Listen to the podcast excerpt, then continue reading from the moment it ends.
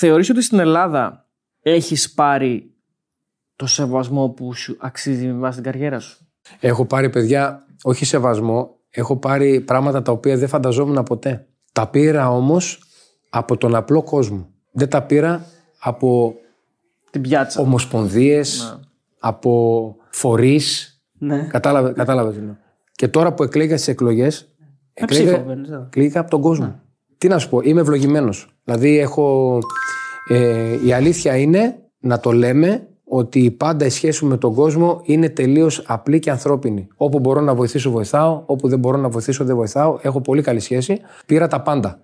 Δεν έχω κανένα παράπονο. Όταν ο κόσμος σου δίνει παιδιά αγάπη, δεν θες τίποτα άλλο. Στην εθνική δεν ε, σου είχαν κάνει ποτέ πρόταση να πας. Ε; Στην εθνική ομάδα όχι. Δεν είχα ποτέ συζητήσεις για οτιδήποτε, για οποιοδήποτε πόστο. Στην ΕΠΟ, να πάω αναλάβεις πόστο; Όχι, δεν έγινε ποτέ αυτό, παιδιά. Είναι, κοίταξε να δεις. Αυτό που μπορεί να πεις ότι είναι λάθος είναι το να έχουμε μία ομοσπονδία ποδοσφαίρου και αυτή τη στιγμή να έχεις ένα τάκι φύσα σε ένα απορριόριστο ρόλο, ο οποίος να είναι ο τελευταίος των Μοϊκανών. Και να βλέπεις τώρα την Ομοσπονδία Κροατία, Γερμανία, Ισπανία να, να έχει μέσα, ξέρεις, ανθρώπους που έχουν προσφέρει, που έχουν... Όχι έναν μόνο. Όχι ένα μόνο, μια ομάδα. Γιατί μόνος του πάλι ο Τάκης δεν μπορεί να κάνει τίποτα. Θέλεις μια συγκεντρωτική ομάδα. Και αυτό που δεν μπορεί να καταλάβουν, το λέω πραγματικά, είναι ότι εμείς δεν είμαστε παιδιά της πλάκας και του ότι αρπάξουμε. Έχουμε χορτάσει και από χρήματα και από δόξα.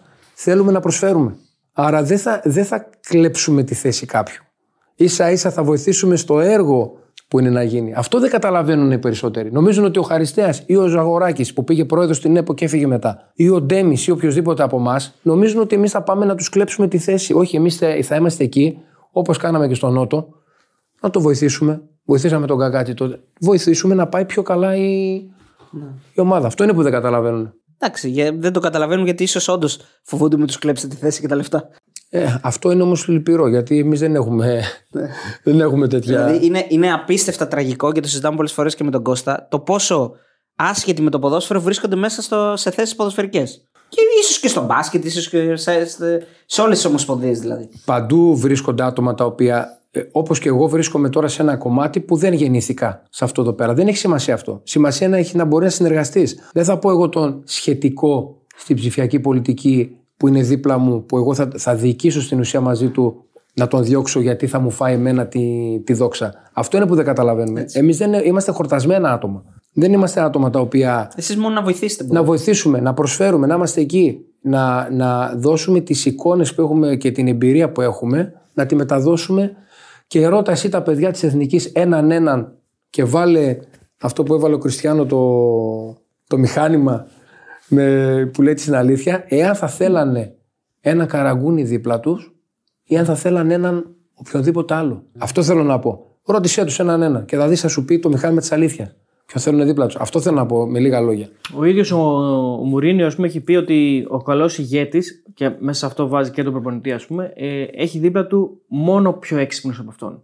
Αν μη τι άλλο, ο Μουρίνιο είναι ο καταλληλότερος γιατί υπήρξε και αυτός ε, και μαθητής και δάσκαλος. Οπότε εκεί καταλαβαίνει. Εγώ έχω δουλέψει παιδιά με παίχτες οι οποίοι ο καλός ο παίχτης, ο παιχταράς, ο στάρ δεν φοβάται να του φάει τη θέση ο άλλος καλός παίχτης. Γιατί ξέρει την αξία του, ξέρει τι μπορεί να αποδώσει κτλ. κτλ. Ο ανασφαλής όμως φοβάται ότι ενδεχομένως ο άλλος θα του φάει τη θέση. Άρα, άμα είσαι ανασφαλής όμως, δεν κάνεις ποτέ 100% δουλειά. Ποιος ήταν ο μεγαλύτερος στάρ της καριέρας σου, Που έχω, έχω παίξει μαζί του; μαζί. Ε, κοίταξε. Που να είχε στα ρηλίκια όμως, ενώ όχι η καριέρα του να ήταν μεγάλη. Να είχε και λίγο ύφος δηλαδή. Κοίταξε. Ο...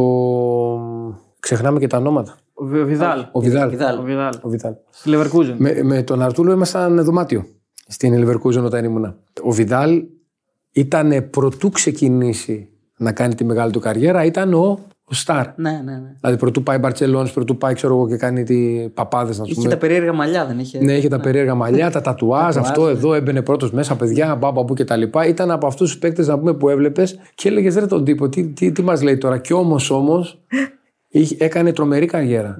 Πήγε πολύ καλό Άμα παίκτη. τον είχε Ναι, αφιερώσει, θα είχε αυτοκτονήσει. Άμα τον είχε βέβαια. Ναι. Ήταν, ε, τέτοιο. Έχεις εδώ πέρα, βλέπω στην καριέρα σου, έχω γράψει κάποια πρόσωπα τα οποία είναι, είναι πάρα πολλά για να. Βλέπω ότι είχε, ας πούμε, είχες τον Κουντογκάν στην Ρεμβέργη. Ναι. Ο Κιντογκάν, ε, ωραία ιστορία με τον Ιλκάη είναι ότι ο Ιλκάη έρχεται στην ομάδα μας ε, στην Ιρεβέργη 16 χρονών. Τον είχε φέρει ο Μίχαλ Λένι, που τον είχα εγώ Ναι, προπονητή ναι, στον ο- Άρη. ο- ναι. Από το πουθενά μέσα σε ένα χρόνο το βάζει βασικό μέσα σε ένα μάτς Νιρεβέργη Μπάγκερ Μονάχου και είναι ο καλύτερος παίκτης του γηπέδου. Και φωνάζω τον Πολ Κουτσολιάκο εγώ, που ήταν ο μάνατζέρ μου, και του λέω Πολ. Όρμα. Και, το, και τον παίρνει ο Πολ. Το πήρε. Το πήρε. Και του κάνει μεταγραφή από την Νιρεβέργη στην Dortmund, κρατάει δικαιώματα και μετά από την Dortmund πήγε στη Manchester City. Α, Και τώρα είναι άλογο που γράφει. Έχει δικαιώματα. το, πρώτο, το πρώτο είχε δικαιώματα, τώρα μετά δεν ξέρω τι έγινε. Το πρώτο ραντεβού που κάναμε με τον Ιλκάη ήμουνα εγώ, ο Ιλκάη και ο, Πα- ο Πολ, που καθίσαμε οι τρεις μας και του είπα από εδώ Πολ, από εδώ Ιλκάη. Μπήκε σε- στη μαρμίτα μέσα και εσύ τουλάχιστον λίγο. Όχι, Ε, Έπαιζα μπάλα τότε. δεν είχα μυαλό τότε. Κράτησες επαφή όμως για να τον έχουμε. Εντάξει. Βλέπω το πούμε τον Neuer Τόνι έχει. Κρός. Και Neuer. Νόιερ.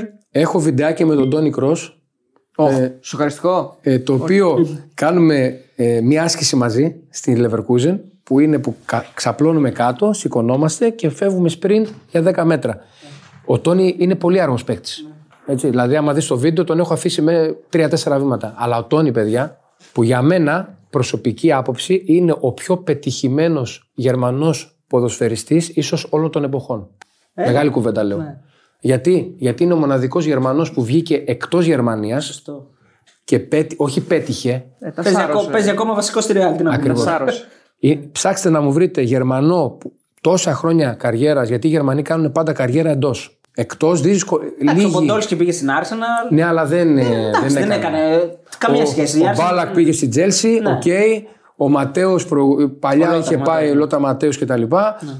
Θέλω να σου πω δηλαδή ότι δεν κάνανε τόσο Τώρα δεν θα μεγάλη. πούμε για Μίλλερ που δεν βγήκε ποτέ από, τη, από την Φαινόταν ο Bayern. Κρος. Φαινόταν ότι είναι ένας παίκτης ο οποίος δεν πρόκειται να χάσει την μπάλα ποτέ και η μεταβίβασή του ήταν 100%. Αλλά ήταν από τα πιο ταπεινά και καλά παιδιά που έχω γνωρίσει. Νόιερ. Ο Μάνουελ Νόιερ. Ο Νόιερ, τι να πω για τον Μάνουελ. Ένας αντιστάρ, ο οποίος όταν πήγα στη Σάλκε, ο Μάγκατ έβαζε πάντα μετά το μάτσε που κερδίζαμε, έβαζε ε, για αποθεραπεία αυτούς που παίξανε και αυτούς που δεν παίξανε να παίξουν ένα διπλό. Με λίγο ζεσταματάκι και τα λοιπά για να αποφορτιστεί το κλίμα, χαρούμενοι και τα λοιπά. Όταν χάναμε, είχαμε εν- μία ώρα και 45 λεπτά τρέξιμο. Εγώ τυχαίνω τη Σάλκες σε μάτς μετά από νίκη. Και την επόμενη μέρα παίζουν, παίζουμε, ξέρω εγώ, αλλά ο, επειδή έχει παίξει ο Νόιερ τερματοφύλακα στο προηγούμενο μάτς, τον έπεσε μέσα. Παιδιά, θα μπορούσε να έπαιζε άνετα μέσα αυτός ο παίκτης. Φαίνεται πως κάλεσε με τα πόδια. Ακριβώς. Ο Μάνουελ άλλαξε Το ρόλο, το ρόλο του τερματοφύλακα. Άρα, ό,τι και να πούμε είναι λίγο. Και είμαστε σε ένα μαγαζί Ιαπωνέζικο, τρώγαμε, όταν πήγα στη Σάλκε και είμαι εγώ, αυτός και ο Βασίλης ο Πλιάτσικας. Καθόμαστε, τρώμε και δίπλα είναι κάποιοι Ιταλοί και μας παρακολουθούν και έρχονται σε μένα και μου λένε Χαριστέας. να βγούμε φωτογραφία. και εγώ αισθάνομαι κάπως άβολα και λέω από εδώ είναι λέω και ο κύριος Νόιερ και ο Βασίλης ο Πλιάτσικας Από τους Pixel Axel. Όχι. Φαντάζομαι. και ο Νόιερ. Λέει μια Νόιερ, λέω, λέω, θυμηθείτε τον Νόιερ. Λέω γιατί ο Νόιερ σε λίγα χρόνια θα είναι ο καλύτερος τερματοφύλακα στον κόσμο. Ο Ραούλ το έλεγε για να το βάλουμε γκολ στην προπόνηση, έπρεπε η μπάλα να πάει σαράχνε Στο γάμο. για τέτοιο τερματοφύλακα. Τουλάχιστον όταν ήταν στη Σάλκε και με τα πρώτα του χρόνια στη, στην Πάιο. Γιάν Κόλερ βλέπω στην Ιρεβέργη. Τι να πω για το Γιάννη. Τι να πω για αυτό το παλικάρι. Τον οποίο το... ήταν στην Τσεχία όταν ε, παίζαμε. Ε, παιδιά, είχαμε μια ομάδα στην Ιρεβέγη η οποία ήταν dream team και έπεσε. Δηλαδή, όσο το σκέφτομαι, φτάσαμε μια ανάσα πριν τον ημιτελικό του UEFA.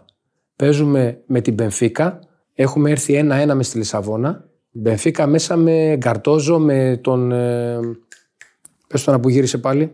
Τη Μαρία. Τον ναι, Τη Μαρία, τον Τη ναι. Μαρία. Ναι, ναι. Κάνω το 1-0 εγώ, 2-0 ο Ιβαν Σάινκο, Εθνική Ρωσίας, μες στην Ερεβέργη.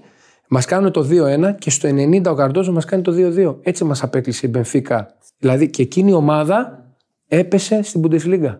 Ακόμα δεν μπορώ να το πιστέψω. Ήταν από τα πιο τραγικότερα σημεία της καριέρας μου. Στεναχωρέθηκα τόσο πολύ γιατί ήταν και η πρώτη μου, ο πρώτος μου υποβασμός. Και ε, ο Κόλερ είπε τίποτα για Euro και τέτοια; Είχα τον Κόλερ, είχα τον Γκάλασεκ σε εκείνη την ομάδα. Καλά, ο Κόλερ, παιδιά, ένας άνθρωπος, ένα παιδί γίγαντας, 100% στην προπόνηση, επαγγελματίας, πολύ καλό παιδί. Ό,τι και να πω είναι λίγο.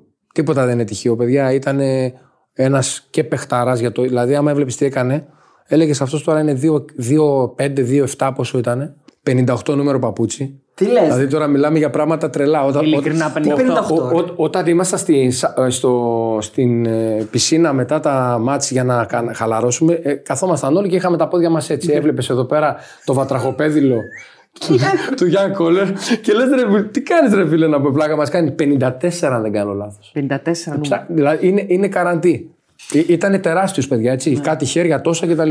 Πώς τον έπαιξε κάποιο αυτό, είναι συγκλονιστικό πραγματικά. Έλατε. Δηλαδή, πρέπει, Έλατε. πρέπει να κάνει σεμινάριο.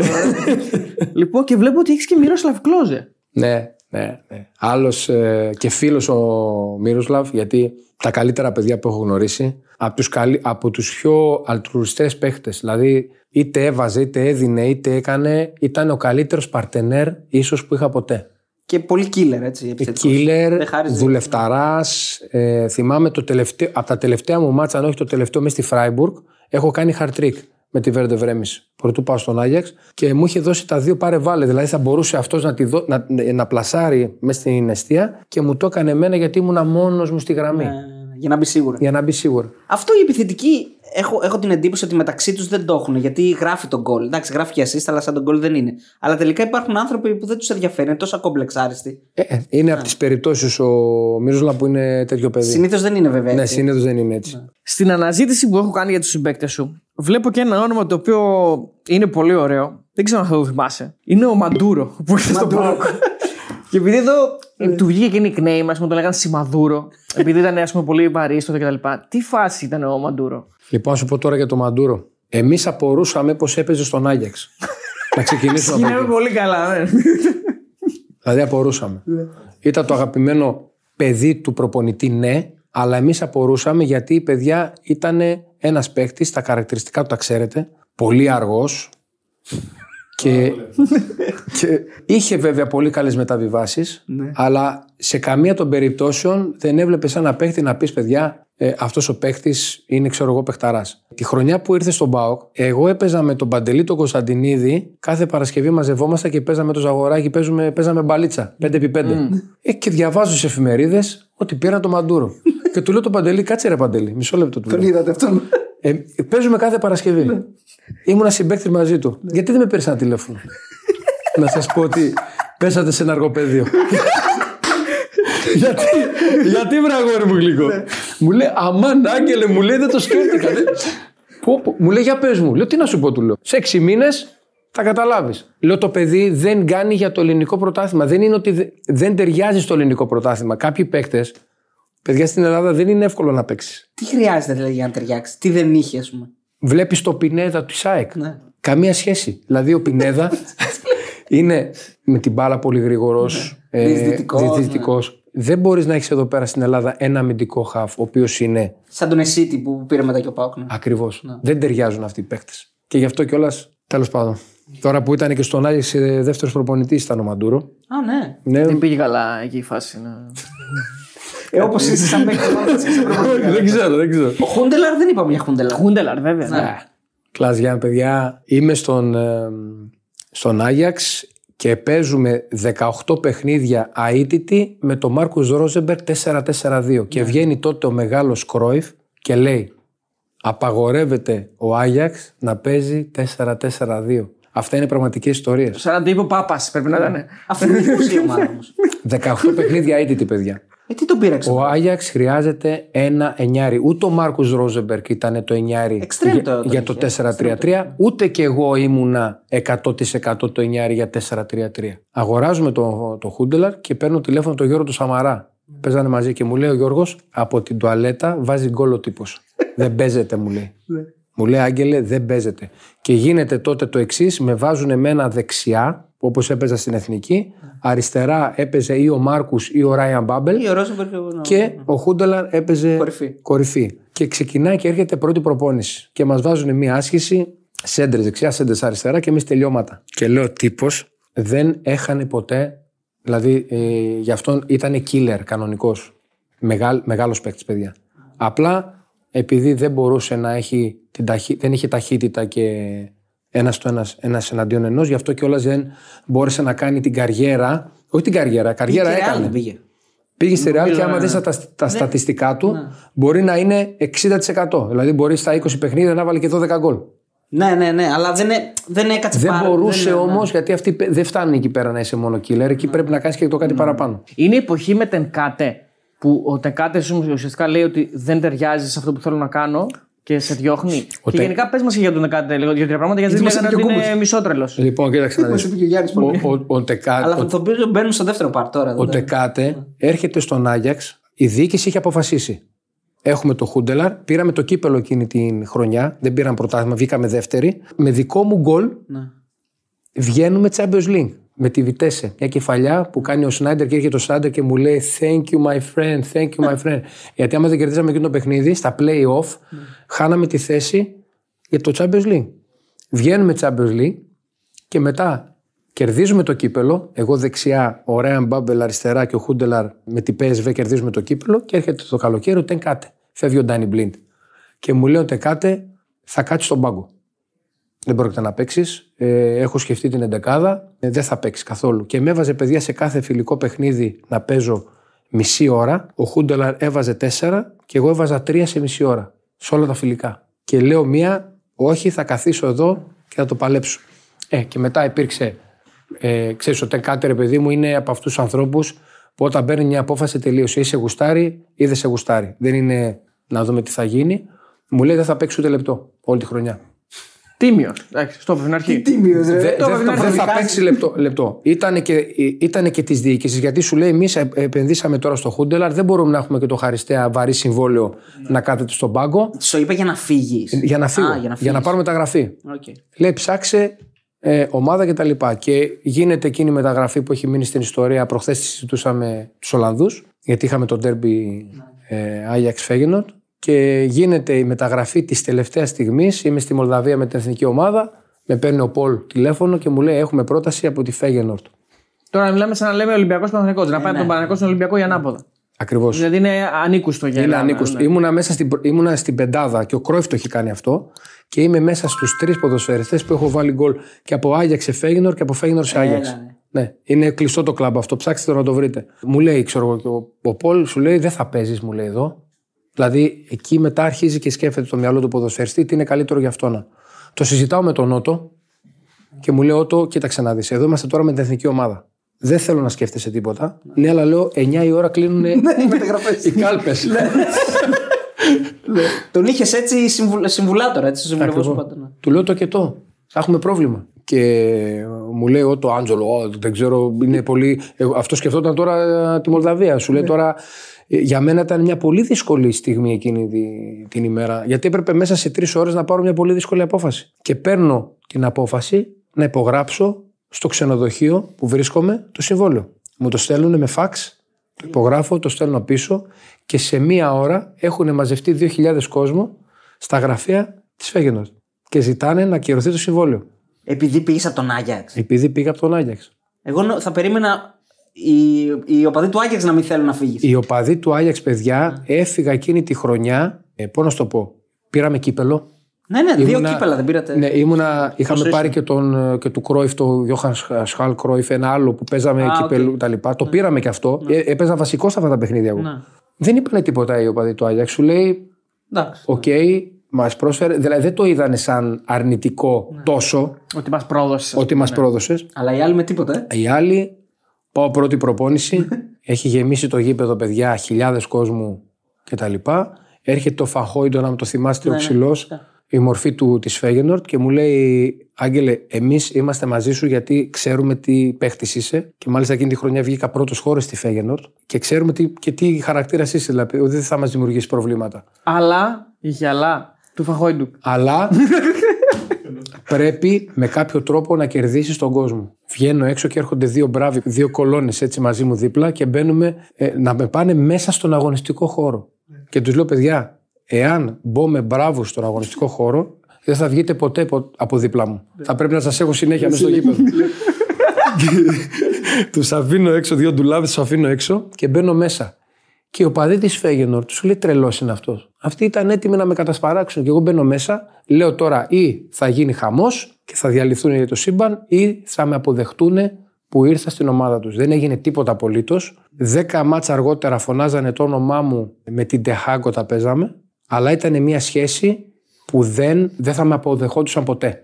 Α, οκ, το Δύσκολη έχεις- φάση το έχεις, δηλαδή. ναι. Δηλαδή, στο 11ο γκολ που είχα πετύχει εκείνη τη χρονιά με τη Φέγενορτ, λέει το αφεντικό Πίτερ Μπος, ο οποίος είναι προπονητής τώρα, τον είχα τεχνικό διευθυντή τότε στη Φέγενορτ, μου λέει: Άγγελε, σήμερα είναι ευκαιρία να πας στους φανατικούς μας. Να πανηγυρίσεις και τέτοια. Ναι. Να πας, πηγαίναμε, πηγαίναμε μετά τα ματς Ναι. σε θύρες ο κάθε ένας παίκτη οκ. και εμένα δεν με στέλνανε ποτέ στους φανατικούς.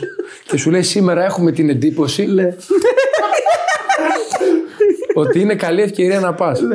Και, β- και ήταν ένα κλαμπ να φανταστείς μέσα που όπως καταλαβαίνεις εκεί πέρα πίνανε, χα- γινόταν ένας χαμός. Και πάω και έρχεται ο πρόεδρος, ο αρχηγός του συνδέσμου και μου λέει Ajax player, never go inside this room. Ex Ajax play, βέβαια. Ναι, ναι, ναι. Ναι, ε, γιατί στον Ajax λένε μία φορά φορά Ajax, Ajax για πάντα Ajax. Δηλαδή, άμα πας στο Ajax τα αποδητήρια, ε, είναι όλες οι φωτογραφίες που έχουν φορέσει τη φανέλα του Ajax όλων των εποχών. Ναι, πήγε φιλαράκι μου δηλαδή που έπαιζε, ήταν, ήταν γυμναστής στην Dortmund και όταν παίξανε Champions League, κάποια χρόνια, δύο-τρία χρόνια πριν, δεν θυμάμαι. Ε, μου έστειλε φωτογραφία γιατί είδε τη φωτογραφία μου εκεί, μου την έβγαλε και μου την έστειλε. Θέλω να πω δηλαδή ότι το Ajax λένε μια φορά Ajax για πάντα Ajax. Έχουν όλους τους παίκτες δηλαδή φωτογραφία. Όλους τους παίκτες, παιδιά. Φοβερό. Και στο πρώτο ντέρμπι τρως 4 όμως. Στο Feyenoord, Ajax Feyenoord. Ναι, ναι, ναι. Κακή στιγμή. Πολύ κακή στιγμή. Πάρα πολύ κακή στιγμή. Κοίταξε, εκείνη την χρονιά η Φέγενορ κάνει μία τελείως ανανέωση. Το Τεκάουτ ε, πάει στην. ε, όχι το Τεκάουτ, ο, ναι, ο, Κάιτ. Ο Ο Κάιτ. Κάιτ πάει στην ε, Λίβερπουλ και ο Καλού πάει στην Τσέλσι. Τα δύο, οι δύο θρύλοι, να το πω έτσι, φεύγουν και πάνε και φεύγουν. Οπότε μετά εκεί δεν αναπληρώθηκε το κενό του ενός, αναπληρώθηκε το κενό του Κάουτ, ας το πούμε πήγα εγώ σαν εννιάρη. Και εκεί όμως είχαμε, δηλαδή είχαμε θέμα. Η ομάδα είχε αποδιοργανωθεί, είχε μάθει να παίζει με αυτούς τους δύο πέντε χρόνια. Δύσκολο, δύσκολη χρονιά. Λοιπόν, Έλληνες ε, center for στην Ολλανδία. Έχουμε αφήσει μια παρακαταθήκη, έχουμε μια κληρονομιά από το Μαχλά και τώρα τα παιδιά που είναι εκεί, Γιακουμάκης που ήταν, Παυλίδης, Δουβίκας που ήταν, πήρε για αυτό μεταγραφή. Αν ξεχνάω κάποιον να με συγχωρέσουν. Ο, Βέ, ο Βέλιος. Ο Βέλιος, σωστά, ναι. Ο Αναστασίου, ο Μαχλάς. Αναστασίου, ναι. Τι, κα- τι έχουμε, πώς, πώς μας ταιριάζει έτσι τόσο πολύ αυτό το πρωτάθλημα; Ε, γενι- γενικότερα, Γιατί; γενικότερα πιστεύω ότι ταιριάζει η νοοτροπία μας σαν Έλληνες. Ε, μας ταιριάζει το αφ- αφήστε με επιτέλους να παίξω ελεύθερα ποδόσφαιρο. Α, και ότι μας βγαίνει αυτό εκεί δηλαδή. ότι- Μας βγαίνει αυτό εκεί. Αυτό το, δηλαδή ο ε, Δουβίκας σε- αυτά που έκανε, ας πούμε, δεν τα έκανε ποτέ εδώ πέρα. Απελευθερώθηκε εκεί. Αυτό μας βγαίνει εκεί πέρα. Δηλαδή και ο Παυλίδης. Ε, όταν ας πούμε βλέπεις παίκτες οι οποίοι είναι εδώ πέρα κάπως σφιγμένοι μη μας πει αυτός κάτι, μη μου πει αυτός, μη με κράξουνε, μη, μη, μη, μη, μη, μη, μη. Πάντων εκεί και α- εκεί η Ολλανδοί είναι ακριβώς το αντίθετο. Κάντε ό,τι θέλετε, μπείτε μέσα, παίξτε μπάλα, το λοιπά και τα λοιπά και απελευθερώνεται ο παίκτη. Χαρείτε το. Χαρείτε το. Λοιπόν, ε, έχω κάποιες ερωτήσεις που είναι, είναι quiz. Είναι κάποια είναι εύκολα, κάποια είναι δύσκολα. Τώρα θα τεστάρουμε λίγο τη μνήμη σου. Ποιος είναι ο παίκτης με τον οποίο έχεις παίξει τα περισσότερα μάτς μαζί; Συμπαίκτης δηλαδή. Συμπαίχτη, ε. Πόρε φίλε. Ε, στην εθνική, είτε εθνικό ή συλλογικό. Παντού, οτιδήποτε. Παντού. Πω, πω, πω, πω. Αντώνη Κοπολίδη. Όχι. Είναι στη Βέρντερ, αν μπορώ να σε βοηθήσω. Στη Βέντερ. Ε, άμα είναι στη Βέντερ, είναι σίγουρα ή ο Αίλτον ή, Οποιαδήποτε θέση έτσι είναι μέσα Ναι. στο γήπεδο. ή ο Μπάουμαν. Είναι ο Πολ, επειδή δεν βλέπω να το βρίσκεις, είναι ο Πολ Σταλτέρη. Ο Πολ, ο 85 Καναδός. μάτς. Καναδός. Για τον Αίλτον δεν είπαμε κάτι. Ο οποίος ήταν και αυτός έτσι φοβερό φόρ. Αίλτον, παιδιά, μεγάλη μορφή. Ναι. Μεγάλη μορφή. Δηλαδή, για να σου πω να καταλάβεις, ε, κάνουμε δύο προετοιμασίες Γερμανία. Την προετοιμασία του Δεκεμβρίου πηγαίναμε, ξέρω εγώ, Τουρκία, πηγαίναμε κάπου για προετοιμασία. Ο Τόνι πάντα αργούσε σε αυτές τις διακοπές, ερχόταν δύο μέρες μετά. Όταν μιλάμε για Σταρ, α, αυτό το ξέχασα. σω τον Αντώνη έπρεπε να πω για Σταρ. Την πρώτη φορά που εγώ είμαι στην ομάδα, δεν το ήξερα αυτό. Όλοι λέγανε Α, ο Τόνι τώρα θα έρθει, τι θα γίνει. Έχει το ακαδημαϊκό διήμερο. Έρχεται, έρχεται ο Τόνι λοιπόν, εμείς όλοι χειροκρότημα και γέλια. Ο Τόμας Σαφ με τον Κλάους Σάλοφς μπροστά σε όλους 50.000 ευρώ πρόστιμο. Ο Τόνι κάει προβλέμ και τα λοιπά. Και τα λοιπά. Βραζιλιάνος, τι περιμένεις; Ναι, ναι, ναι. Τη δεύτερη χρονιά στη Βερντεβρέμι, ίδιο σκηνικό πάλι, πάλι αργεί δύο μέρες και μπαίνει μέσα ο Τόνι, παιδιά, και τι κάνει; Βγάζει 50 χιλιάρικα. Σαν Σκάει σαν το μια, πανούσι. σκα- σκάει μια τσάντα 50.000 euro λέει. 50.000 ευρώ. Τι να λέει; το πάει κάτω. Έχουμε λυθεί όλοι στα γέλια. Μιλάμε, ε, ό,τι και να σου πω είναι λίγο. Ο τύπος ήταν, τον έκραζε δηλαδή ο συνέχεια ο προπονητής και ήταν πάντο πρώτος κόρης στην ομάδα. Δηλαδή ήταν, πώς να το λέμε, είχε ανοσία ρε παιδί μου, δεν τον ενδιέφερε τίποτα. Κατάλαβες; Απίστευτο. Ναι, αλλά τον βάζανε όμως, ε. Δεν Το βάζανε γιατί ήξερε ότι σε Ήξερε ο κα... ο, καλύτερος. ο Τόνι ήταν ε, πάντα γκολτζή. Ήξερε ότι θα βάλει ένα γκολ. Ξεκινούσαμε με ένα μηδέν. Ήταν πολύ καλός. Δηλαδή κάθε χρόνο γινόταν αυτό. Δηλαδή ακούμπησε, ξέρω εγώ, 200 χιλιάρικα σε 4 χρόνια. Εγώ, εγώ τρία χρόνια ήμουνα στη Βρεμή. ε, το πρώτο χρόνο και το δεύτερο. Τον τρίτο είχε έρθει κανονικά. τον πρώτο χρόνο δεν ήρθε. Τσιγκουνεύτηκε τον τρίτο. Σου Στο λέει, δεύτερο χρόνο σου λέει πάρε το πενιντάρικο, μετά το. το έβαλε μέσα του. Σου λέει άστα τώρα. λέει η γυναίκα. Σου λέει άστο το διήμερο, δεν πειράζει. Λοιπόν, σε επίπεδο εθνικής ομάδας με ποιον έχεις υπάρξει στα περισσότερα μάτια συμπαίκτη. Ε, κοίταξε, αυτό δεν είναι τόσο δύσκολο γιατί θα πω Αντώνη Νικοπολίδη που είπα πριν. Πάλι όχι. Τι γίνεται. ρε; Περίμενε Χαφ. λίγο. Χαφάκι. Α, Άγγελο Μπασινά. Ποιον να ρε φίλε; Καραγκούνης. Καραγκούνης. 73 μάτς. Ποια είναι η μεγαλύτερη νίκη της καριέρας σου σε εύρος; Ε, παιχνίδι φαντάζομαι επίσημο. Οτιδήποτε. Ναι, επίσημο, αλλά Επίσημο. οτιδήποτε διοργάνωση. Ουφ, ουφ, ουφ, ουφ, ουφ. Νίκη, έτσι. Συνήθως τις ήττες θυμάμαι γαμώ. το. Την νίκη την νίκη δεν τη θυμάμαι. Κανένα 6-7-0 κάτι. Ένα 9, 9-1 δηλαδή, Α, στο κύπελο στο κύπελο με τη Βέρντερ Βρέμης. έβαλες δύο γκολ, βγήκε στο 60. Ναι, ναι, ναι, ναι. ναι. Χατ τρικ έχεις σε ένα ματς. Ναι, με τη, Φε- με τη Φράιμπουργκ. 0-6 2004. Ε, εντάξει, αν δεν θυμάται το ένα χατ τρικ. Κόντρα σε ποιον Έλληνα παίκτη έχει σταθεί αντιμέτωπος τις περισσότερες φορές; Σε Έλληνα παίχτη. Ναι. Αντιμέτωπος. Για να σε βοηθήσω, έχει παίξει και Γερμανία αυτός. Τον έχεις παίξει και στη Γερμανία. Και στη Γερμανία. Κάτσε ρε φίλε. Έπαιζε εθνική αυτός; Ναι, όχι στο Euro, έχει παίξει εθνική. Ναι. Μικρό μικρός ήταν στο Euro; Βιολί. Ποιος; Μικρός ήταν στο Euro; Περίμενε το. Όχι, δεν ήταν μικρός. Απλά δεν ήταν στην Θα μου ομάδα. πει τώρα. Για Ο Λίμπε. Α, ο Λίμπε. Ο 11 Λίμπερα. ε, 11 ματς. Δύο φορές τον κέρδισε. Σε 7 φορές σε κέρδισε. ο- Τον έχω Με- με μαρκάρει άρρη κιόλας είναι- το Λίμπερ. Τέλος Τον πάντων. έχεις μαρκάρει. Ναι. Με είχε βάλει στ- στόπερ. Ε, Στο ο, σε Μερτζίδες Μιχαλίτσο. Ναι. Έχει γίνει αυτό, δεν το είπαμε αυτό. Όντως. Είναι ένα μάτς που έχει βάλει εσένα και τον Πατίστα στόπερ. Ναι. Αυτό έχει γίνει με στην Τούμπα. Που, που βάζει τον πατή. ε, ε, δεν ξεκινάει τον Ντανιέλ. Εγώ τότε παρκάρω τον Αλιτζή που είναι πρώτο σκόρο του ελληνικού πρωταθλήματος. Δεν είχαμε παίχτες, παιδιά. Απλά είναι τα πράγματα. Και λέει ότι ο Άγγελος ψηλός, γρήγορος, σου λέει θα, θα μας βοηθήσει. Θα μας βοηθήσει. Ψηλό παλικάρι. και μου λέει θα μαρκάρεις πίσω τον Αλιτζή. Ε, και στο, στο 15 λεπτό πετάει έξω ένα Σάβιτ που είχαμε, βάλει, βάζει μέσα τον Ντανιέλ και κάνει πέναλτι τον Ντανιέλ. και τότε είναι τέλος πάντων, άστα να μην τα λέμε ε, τόσο τέτοιο. Είναι γενικότερα δηλαδή ε, και, με, και μετά ε, παίζω με Βαζέχα και Λιμπερόπουλο μέσα στο Χαριλάο και παίζω μαζί με Κολτσίδα στόπερ. Τι λες; Ναι. Και ο, ο Βαζέχα, παιδιά, όπου μας έβλεπε, έβαζε γκολ με τον Άρη. Δηλαδή ήταν απίστευτο το στατιστικό. Πρέπει να το ψάξετε γι' αυτό. Και λέει, παιδιά, αφιερώ σήμερα δεν θέλω να βάλει γκολ ο Βαζέχα. Δηλαδή, ας χάσουμε. θα Βάζω το Χριστιανό. Όχι, βα- δεν ήθελε, δεν είναι. Και, και μας βάζει μαζί. Γίνεται μια φάση, κάνω τσάφ εγώ και παίρνω λίμπε την μπάλα, τη σκάει, Βαζέχα βάζει το 0-1. Ήταν δηλαδή τέτοιο. Δύο μάτσε έπαιξε στο πέρα. Τώρα που πει Κολτσίδας, πώς το θυμάσαι εκείνο το, το γκολ κόντρα στον Πάουξ στο 4-0 που κάνει την προσπίση. Εντάξει, τα έχει αυτά, Μαγικό έχει κάνει. τα έχει αυτά ο Κόλτς. Απλά δεν, δεν βρισκόταν ποτέ στη μικρή περιοχή του αντιπάλου.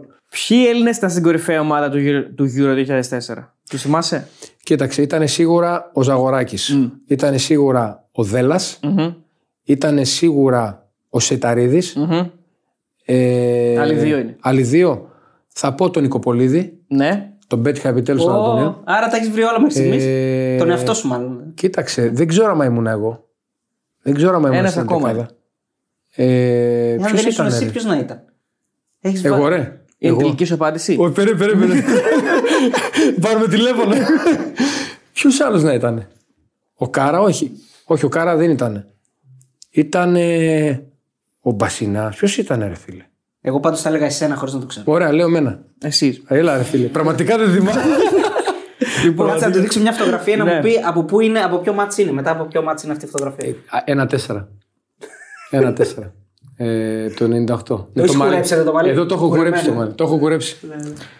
Ποιο είναι το ρεκόρ σου κόντρα στον Μπάουκ και πόσα γκολ έχεις κόντρα στον Μπάουκ.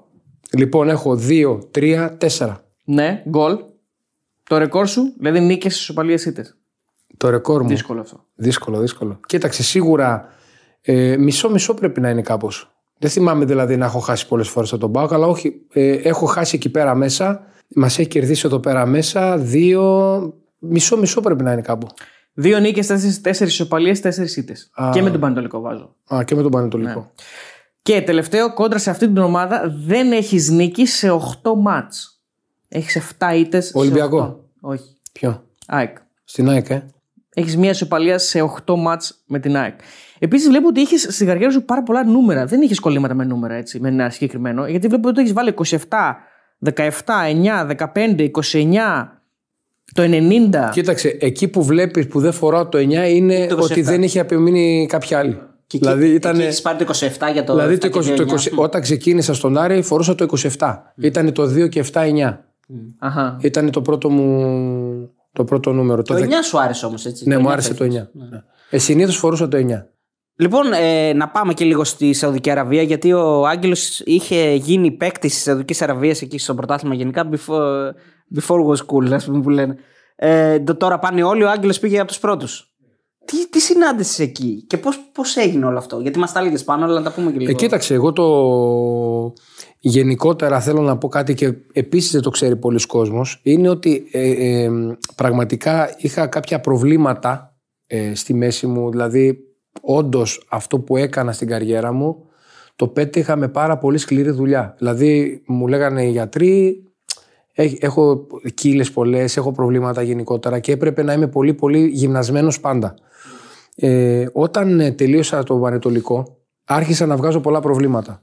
Θλάσεις από εδώ και από εκεί. Δηλαδή είχα, είχα αρχίσει που λέμε η κατηφόρα γιατί το σώμα μου βιολογικά με τα προβλήματα που είχα δεν μπορούσα να συνεχίσω σε μεγάλο επίπεδο.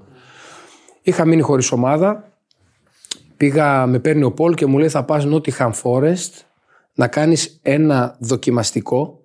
Πηγαίνω στη Nottingham Forest, ήμουν απροπόνητος τελείως. Έρχεται ο προπονητής μου λέει Άγγελε δεν μπορώ να σε κρατήσω. Εγώ θέλω κάποιον έτοιμο παίχτη αυτή τη στιγμή. Ήταν Ιανουάρη εκείνη την ε, εποχή. Είχα, είχε ένα ανοιχτό παράθυρο, είχαν αυτοί εκεί.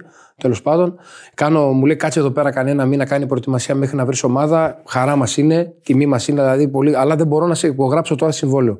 Το δέχτηκα, έκατσα εκεί πέρα τρεις εβδομάδες νομίζω. Χτύπησε το τηλέφωνο από την Al Nasser. Μου λένε, έλα εδώ πέρα, κατευθείαν υπογράφεις συμβόλαιο ε, μείναμε χωρίς επιθετικό. Είχε πάθει χιαστούς ο επιθετικός τους τέλος πάντων. Ε, και πήγα. Δεν είχα προλάβει να έρθω σε καλή κατάσταση βασικά εκεί πέρα. Πώς ήταν, πώς είναι άλλα. εκεί η ζωή; Θα σου πω κάτι. Ε, εγώ δίνω σε όλα αυτά τα παιδιά που πήγανε τώρα στη Σαουδική Αραβία μάξιμου μια διετία Να μείνουν. να μείνουν. Έχει να κάνει ξεκάθαρα με το κλίμα Μμ. και ξεκάθαρα με το τρόπο ζωής. Δηλαδή είναι καμία σχέση όπως έχεις μάθει εσύ εδώ πέρα Ευρώπη, Δυτικός Ευρώπη κτλ. Δηλαδή εκεί πέρα πήγαινα, ήταν, είναι ξεχωριστές, ξεχωριστή πτέρυγα οι άντρες, ξεχωριστή οικογένειες με τα παιδιά. Δηλαδή είναι πολύ δύσκολη η η κατάσταση. Μένει σε ένα κλειστό χώρο, απ' έξω ήταν στρατός, στα compound που λέμε. Ναι, ναι, ναι. Ε, βέβαια τώρα για κάποιους παίκτες, Ρονάλντο, Νεϊμάρ και τα λοιπά, από ό,τι είδα έχουν σπάσει κάποιοι κανόνες γενικότερα. Τους έχουν βίλες και... Ναι. Ε, για άλλα ουσιαστικά. είναι. Ακριβώς σε γυάλα ουσιαστικά. Πολύ καλή η άποψη που έχω για τους παίχτες, τους ποδοσφαιριστές Σαουδάραβες. Ό,τι και να μου λένε εμένα δηλαδή ότι δεν ξέρουν να παίζουν μπάλα και τα λοιπά, εγώ γελάω. Καλά, είναι κλασική ομάδα στα Μουντιάλ έτσι. στη Σαουδική Ε, Αραβία. ακριβώς, έχουν πάρα πολύ καλούς παίχτες, έχουν πάρα πολύ καλή, έτσι, κάνουν πολύ καλή δουλειά και το κάνουν γιατί πολλά πολλά χρόνια πριν πήρανε Ισπανούς, πήρανε Πορτογάλους στις ακαδημίες τους για να χτίσουν ένα ποδόσφαιρο. Να μπουν σε αυτή την οτροπία. Και τώρα, όταν πάει ο Ρονάλντο, όπως καταλαβαίνεις, αυτό σημαίνει ότι τώρα πρέπει να φτιάξουμε το ποδόσφαιρό μας. Ναι. Το πήραν απόφαση δηλαδή. Οπότε θα δείτε πάρα πολλά χρόνια ακόμα να γίνεται αυτό το. Δεν είναι δηλαδή τώρα ένας χρόνος. Ναι, ναι. Δεν είναι φούσκα. Όπως Δεν είναι είναι στην Ινδία, στην Κίνα, ας πούμε. πιο πολύ. Δεν είναι φούσκα γιατί πιστέψτε με ότι και οι Σαουδάραβες έχουν ανάγκη μετά το Μουντιάλ να βγουν προς τα έξω στην αγορά. Είναι αυτό που έλεγα πριν, ότι η Αμερική και η Σαουδική Αραβία είναι μια καινούργια αγορά που έχει ανοίξει πλέον. Το ποδόσφαιρο. Για το ποδόσφαιρο.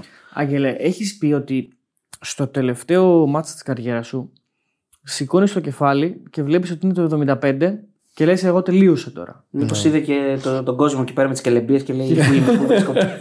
Πού βρίσκομαι. Λοιπόν, όταν, όταν ε, ε, βασικά ήμουν μόνος μου στη Σαουδική Αραβία. Δεν είχα, δηλαδή δεν είχα κανένα δίπλα μου γιατί οι Σαουδάραβες είναι πολύ κλειστοί. Ξέρεις, δεν σου δίνουν ε, ε, πρόσβαση να πας εκεί. Πρέπει να υπάρχει συγκεκριμένος λόγος. Την οικογένεια δεν μπορούσε να τη φέρεις. Δηλαδή. Δεν, δεν προλάβα γιατί ήταν, πήγα μέχρι το καλοκαίρι και μετά, εφόσον δεν ανανεώθηκε το συμβόλαιο, θα γυρνούσα πίσω. Δεν υπήρχε ο λόγος δηλαδή να γίνει τώρα αυτή η Σαν ιστορία. στάτος. Ε, εγώ μετά είχα βάλει ένα στόχο και λέω ή θα πάω στην Ιαπωνία. Είχα συγκεκριμένα την Ιαπωνία γιατί μου είχαν πει ότι η Ιαπωνία είναι ο παράδεισος να το πω έτσι των ποδοσφαιριστών. Έλα ρε. Ναι, ακριβώς. Είναι πάρα πολύ δυνατή χώρα για το πώς υποδέχεται ένα ποδοσφαιριστή και ήθελα να πάω στην Ιαπωνία. Δεν μπόρεσα να πάω στην Ιαπωνία και είχα πάρει την απόφαση μέσα μου να σταματήσω. Λέω τώρα μην βολοδέρνουμε δεξιά και αριστερά. Είχα προτάσεις δηλαδή μετά και να γυρίσω στην Ελλάδα σε πρώτη εθνική. Ούτε καν μπήκα στη διαδικασία. Βλέπω το ρολόι, όπως λες, στο 70 κάτι. Λέω Αγγελάκο, αυτό ήταν. Εκείνο το 15 λεπτό, παιδιά, ήταν το πιο ωραίο 15 λεπτό στην καριέρα μου. Δεν θα το ξεχάσω ποτέ. Έτρεχα παντού, έπαιρνα την μπάλα. Το χάρηκα σαν ήμουνα στην Αλάνα Σαν όπως ήταν το ξεκίνησα. πρώτο 15 λεπτό. Έτσι της ακριβώς. Το καριέρας. χάρηκα τόσο πολύ όταν τελείωσε το παιχνίδι. Δεν έπαθα ποτέ ούτε ψυχολογικά, ούτε είχα προβλήματα, ούτε τίποτα. Συνειδητοποιημένα. Συνειδητοποιημένα σταμάτησα γιατί δεν μου άρεσε η φθορά. Δεν μου αρέσει η φθορά η ποδοσφαιρική. Αφού ήξερα ότι μετά δεν θα μπορούσα να παίξω σε καλό επίπεδο. Λύση μας μια πορεία που την είχαμε εδώ με τον Αριστοτέλη που πήγαμε στο Κατάρ. Και λεμπία φόρεσες ποτέ όσο ήσουν εκεί. Εκεί πέρα, παιδιά. Δεν ε, ήταν αυτή η απορία, αλλά. Ναι. Δεν φόρεσα κελεμπία. Πώς, πώς την παλεύουμε τη ζέστη και την κελεμπία, αυτή είναι η απορία. Ε, ε, είναι, είναι αποπνικτική η ζέστη. Ναι. Και όταν φοράνε το πουκάμισο, έτσι το λένε, πουκάμισο, για σε αυτούς, ε, σε δίνει μια αίσθηση δροσιάς. Είναι αερά του. Είναι αεράτο. Αλλά Από κάτω δεν φοράνε πράγματα. ε, φοράνε, εντάξει, αλλά δεν Σόργα. φοράνε, ναι, δεν φοράνε, σόργα φοράνε, δεν φοράνε παντελόνια. Α, δεν φοράνε ολόκληρα. κατάλαβα, ναι. Ε, αλλά παιδιά, που λίγες φορές ήμουνα με μάσκα, Ναι. ακριβώς, γιατί έχει, πολλούς, ε, πολύ, έχει πολύ έρημο, πολύ τέτοιο. Ε, η άμμος και η. πολύ ναι. άμμο. Και πολλοί, ξέρεις, αυτό που κάνουν ε, αυτή η θρησκεία τους, ε, πολλές προσευχές την ημέρα, διακόπτανε τα πράγματα. Ε, είχα πάθει πλάκα εκεί πέρα με το αυτοκίνητο, τα πήγα πρώτη φορά να φουλάρω Ναι. βενζίνη, Δύο ευρώ. 5 ευρώ. Πέντε ευρώ το το φούλ. γέμισα με 5 ευρώ.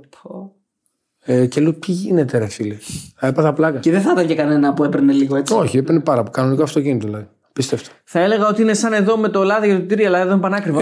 Οπότε δεν κολλάει. έχουν γίνει πανάκριβα. Λοιπόν, και μιας και νομίζω σιγά σιγά θα φτάνουμε Ναι, και ναι, προς το τέλος. ναι. Θέλω να μου πεις λίγο τα, το, τελ- την, τις αποφάσεις σου μετά την ε, καριέρα σου. Γιατί έκανες κάποια πράγματα και πέρα από το, τον κύριο Τζικώστα και από την δουλειά που κάνεις εκεί, έκανες κάποια, κάποια πράγματα και επιχειρηματικά. Νομίζω είχες κομμωτήριο, αν δεν κάνω λάθος. Το κομμω... ο- κομμωτήριο δεν είχα. Ήσουνα Μπήκα- μέσα, ήμουνα, δηλαδή. ήμουνα σαν το πρόσωπο ενός Α, project. OK.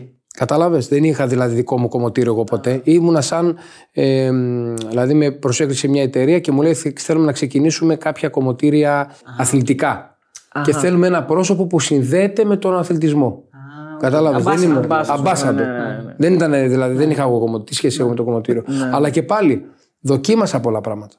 Και εστιατόριο στο Άμστερνταμ νομίζω; Όταν, στον, ε, στο Άμστερνταμ 15 με 18 δούλεψα δύο χρόνια στον Άγιαξ. Είχα, είχα πάει ποδοσφαιριστές εκεί, ε, είχα πολύ καλή σχέση με, και με τον Όβερμανς και με τον Βαντεσάρ και ταυτόχρονα με αυτή είχα επενδύσει σε μια εταιρεία που είχε εστιατόρια. Κατάλαβες, έτσι δηλαδή έγινε, δηλαδή επε, επενδυτής ήμουνα. Ε, με λίγα λόγια. Και μετά ε, θέλω να σου πω δηλαδή ότι δοκίμασα ό, πολλά πραγματάκια στην καριέρα μου και πάντα ήμουνα όμως δίπλα στον αθλητισμό. Ό,τι και να κάνω δηλαδή πάντα θα με συνδέει κάτι στον αθλητισμό. Το, το μπουζούκι που έμαθες να παίζεις, πώς το έμαθες; Πιτσιρικάς, 8 χρονών το... Πώς. Πώς, ε, Ο πατέ... εξεκίνησες; ήταν, η... μαν- ήταν η... του πατέρα μου το όνειρο. Άρα ήθελα να σε κάνει. Ήθελα να με κάνει Ναι, μπουζουξί. μπουζ- ε, μπουζουξί και όχι ποδοσφαιριστή. Και γι' αυτό πήγαινα κρυφά, σου λέω. Ναι, ναι, ναι. Είχα πάει κρυφά όπου πήγαινα στο ποδόσφαιρο. Και Τώρα- μπράβο σου, εγώ σου δίνω μπράβο γιατί τραγούδισες live στο, στο Παπαδόπουλο. Δηλαδή το- αυτό πώς το έκανες δεν ξέρω. Δηλαδή Μπήκες στη διαδικασία να το κάνεις live μπροστά στη γλυκερία. Δηλαδή ήταν κάτι. λοιπόν, χτυπάει το τηλέφωνο. Ε, μένα με είχε πάρει πολλές φορές εκείνη η εκπομπή για να πάω. Πολλές φορές. Στην υγειά μας λέμε Ναι, τώρα. ε. δεκα- 15 φορές. Δεν πήγαινα ποτέ. Ε, λέω ρε παιδί μου, δεν είναι για μένα, δεν μπορώ το ένα το άλλο. Τι να πάω να κάνω εκεί. Δεν, δεν μου άρεσε τέλος πάντων. Ε, Δεν έβλεπα τον εαυτό μου εκεί πέρα. Ε, και μια μέρα χτυπάει το τηλέφωνο και είναι η γλυκερία. Και μου λέει, Άγγελε, είμαι από τις αίρες, το ξέρεις πολύ καλά. Σε θαυμάζω, σε σέβομαι. Ε, θα κάνω μια εκπομπή στο, στο Σπύρο Παπαδόπουλο και θέλω να με τιμήσεις. Θέλω να με τιμήσεις ασαιρέω κτλ. κτλ. Λέω γλυκερία για σένα Θα έρθω. θα έρθω και θα πω και ένα τραγούδι κιόλας.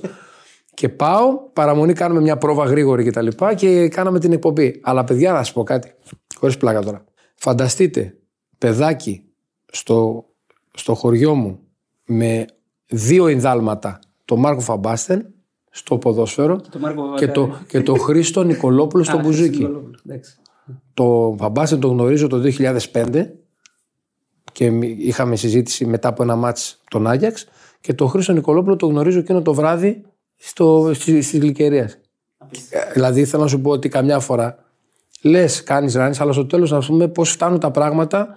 Ε, Είμαι γεμάτος σε αυτά τα πράγματα. Δηλαδή είναι πολύ σημαντικό τα παιδικά σου όνειρα Να, να πραγματοποιούνται. να πραγματοποιούνται και να τα ζεις. Ναι, νομίζω ότι ε, ξε- στο ποδόσφαιρο γίνανε παραπάνω από τα όνειρα. Εντάξει, το ποδόσφαιρο ξεφύγαμε από τα όνειρα και πήγαμε σε στιγμές παιδιά που θεωρώ ότι λίγοι Έλληνες αθλητές μετρημένοι στα δάχτυλα την έχουν ζήσει. Οπότε δεν μπορούμε να παραπονιόμαστε. Γι' αυτό και δεν γκρινιάζω εγώ. Απλά παρατηρώ, λέω την άποψή μου, αλλά ποτέ δεν γκρινιάζω. Δεν λέω γιατί εγώ, γιατί εμένα. Και, και τα αρνητικά πολλές φορές που υπάρχουν προς εμένα δεν με αγγίζουν. Τα δέχομαι και προχωράω γιατί δεν, τι να πω εγώ τώρα αφού έχω, έχω ζήσει τα όνειρά μου. Καταλάβες. Δεν μου πάει η καρδιά εμένα να πω γιατί ο άλλος μου λέει κάτι αρνητικό γιατί πλέον δεν το βλέπω έτσι. Δεν με, δεν με πειράζει, με αγγίζει. Πολύ, αυτό είναι πολύ δύσκολο και μόνο κάποιος άνθρωπος που έχει πετύχει τα όνειρά του μπο- μπορεί να το Ακομπλεξάρει εντελώ. Ναι, ακριβώς. Και χαρούμενος μέσα του. Εντάξει, εγώ θα γκρινιάξω και θα πω δεν γίνεται άνθρωποι σαν και σένα να μην ε, ασχολούνται στο, με το ελληνικό ποδόσφαιρο και να μην είναι σε πόστα τα οποία εμπνέουν, καταρχήν εμπνέουν τη, τα νέα παιδιά που είναι εκεί. Δηλαδή, τώρα θα πάει, να παί- θα πάει να παίξει εθνική κρίσιμα παιχνίδια για το αν θα περάσει. Τι γίνεται να μην είναι οι παραστάσεις των παιδιών αυτών άνθρωποι που ζήσανε και φάγανε με το κουτάλι τέτοια μάτσα; Εντάξει, είναι κάποια παιδιά μέσα, αλλά όπως είπες εσύ, μόνοι τους δεν μπορούν να τα κάνουν όλα αυτά. Ναι, δεν γίνεται. Ας, ε- ας ελπίσουμε ότι κάποια στιγμή, σύντομα, γιατί τα χρόνια περνάνε, κάποιοι μεγαλώνουμε περισσότερο, κάποιοι άλλοι έχουν μεγαλώσει ήδη, κάποιοι δηλαδή ενδεχομένως να έχουν πάρει διαφορετική πορεία, τα χρόνια περνάνε και άμα χάσεις αυτή τη φουρνιά, που θα τη χάσεις, εγώ, εγώ έτσι πιστεύω, μετά δεν πιστεύω ότι η νέα φουρνιά που έρχεται από πίσω θα είναι ικανή όχι να δουλέψει, αλλά να εμπνεύσει τις επόμενες γενιές. Γιατί δεν είναι το θέμα να κάνεις μια καριέρα και να πετύχεις και να πας από εδώ και από εκεί. Το θέμα είναι να μπορέσει η προσωπικότητά σου να εμπνεύσει ε, τις νέες ηλικίες. Εκεί είναι το μυστικό. Ποιοι θα εμπνεύσουν. Μακάρι. Πάντα βρίσκονται βέβαια. Ποιο σου μοιάζει από αυτούς που παίζουν τώρα, Ποιος σου φέρνει τον Άγγελο, ας πούμε. Έτσι, στο- Λοιπόν, στο κοψιά. θα σου πω κάτι. Όταν ήμουν λοιπόν τεχνικός διευθυντής στον Άρη, ε, αυτόν που ήθελα ήταν η μεγαλύτερη μου καψούρα ήταν ο Δουβίκας. Μου το βρήκασε. Ναι. Κανένας δεν ασχολούταν μαζί του, παιδιά. Απαρατήρητος ο Δουβίκας. Ούτε καν εφημερί, ούτε καν, κα- δεν ασχολείται κανένα site μαζί του. Και λέω ρε παιδιά, είναι τυφλή. Δεν μπορούσα να το φέρω στην ομάδα. Ήταν, είχε συμβόλαιο κτλ. κτλ. Ε, Ήταν ήδη στο βόλο τότε. ναι, ήταν ήδη στο Βόλο. Χαίρομαι που αυτό το παλικαράκι μπόρεσε και έκανε τη μεταγραφή και πρόσεξε να δεις, πήγε κάπου και τώρα πήγε ακόμα κάπου καλύτερα. Και πάλι βλέπω ότι ο Δουβίκας δεν ασχολούνται πολύ μαζί του. Τόσο πολύ. Το λες για την εθνική που δεν τον πήρε; Ακριβώς. Ναι. Ε, ο Δουβίκας είναι από τους παίκτες που θα το δείτε ότι θα κάνει πολύ σπουδαία πράγματα. Δεν είναι τυχαίο που μπαίνεις μέσα και σκοράζει μες στην Παρσελώνα. Δεν είναι τυχαίο που ξοδεύει 11 εκατομμύρια η Θέλτα. Δεν είναι τρελοί άνθρωποι. Είδαν ένα παίκτη που έβαλε γκολ κτλ. Έχει το potential και από ό,τι είδα έχει το χαρακτήρα. Πολύ χαμηλών τόνων. Πολύ χαμηλών τόνων. Σου είπα δεν φαίνεται πουθενά. Παίζει μόνο μπάλα. Ναι, ναι, ναι. ναι. Εύχομαι να μην έχει προβλήματα Ε, όσον αφορά για επιθετικούς, μιλάω τώρα. Ναι, Έτσι. ναι, ναι, ναι. Βλέπω δηλαδή τον ε, το Δουβίκα, έναν άγγελο που ξεκίνησε την πορεία του ταπεινά, ούτε πολλές φανφάρες κτλ. Σοβαρά, έκανε τις μεταγραφές του, έκανε και άλλες μεταγραφές και άλλες μεταγραφές. Αυτό μου αρέσει πολύ σε αυτό το, το παίχτη. Λοιπόν, ο φίλος ο Γιώργος λέει: Καμία ερώτηση. Ευχαριστούμε για τον γκολ που μας άλλαξε τη ζωή, που μας έκανε να ερωτευτούμε αυτό που αγαπάμε όσο τίποτα άλλο μέχρι και σήμερα, 20 χρόνια μετά. Να, να είναι καλά. Βλέπεις, αυτό είναι για μένα. Όλα, τα σκεπάζει όλα. Δεν θέλω τίποτα άλλο. Κατάλαβες. Έχει και μια άλλη λίγο πιο.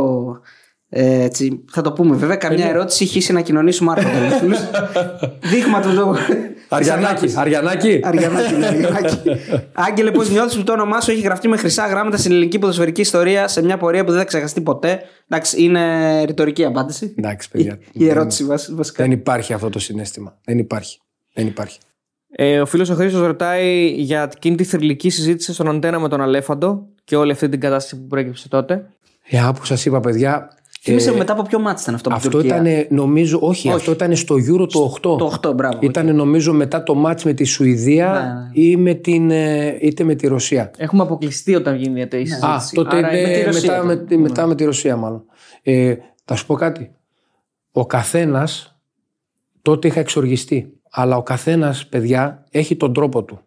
Είτε κακός, είτε καλός, είτε οτιδήποτε.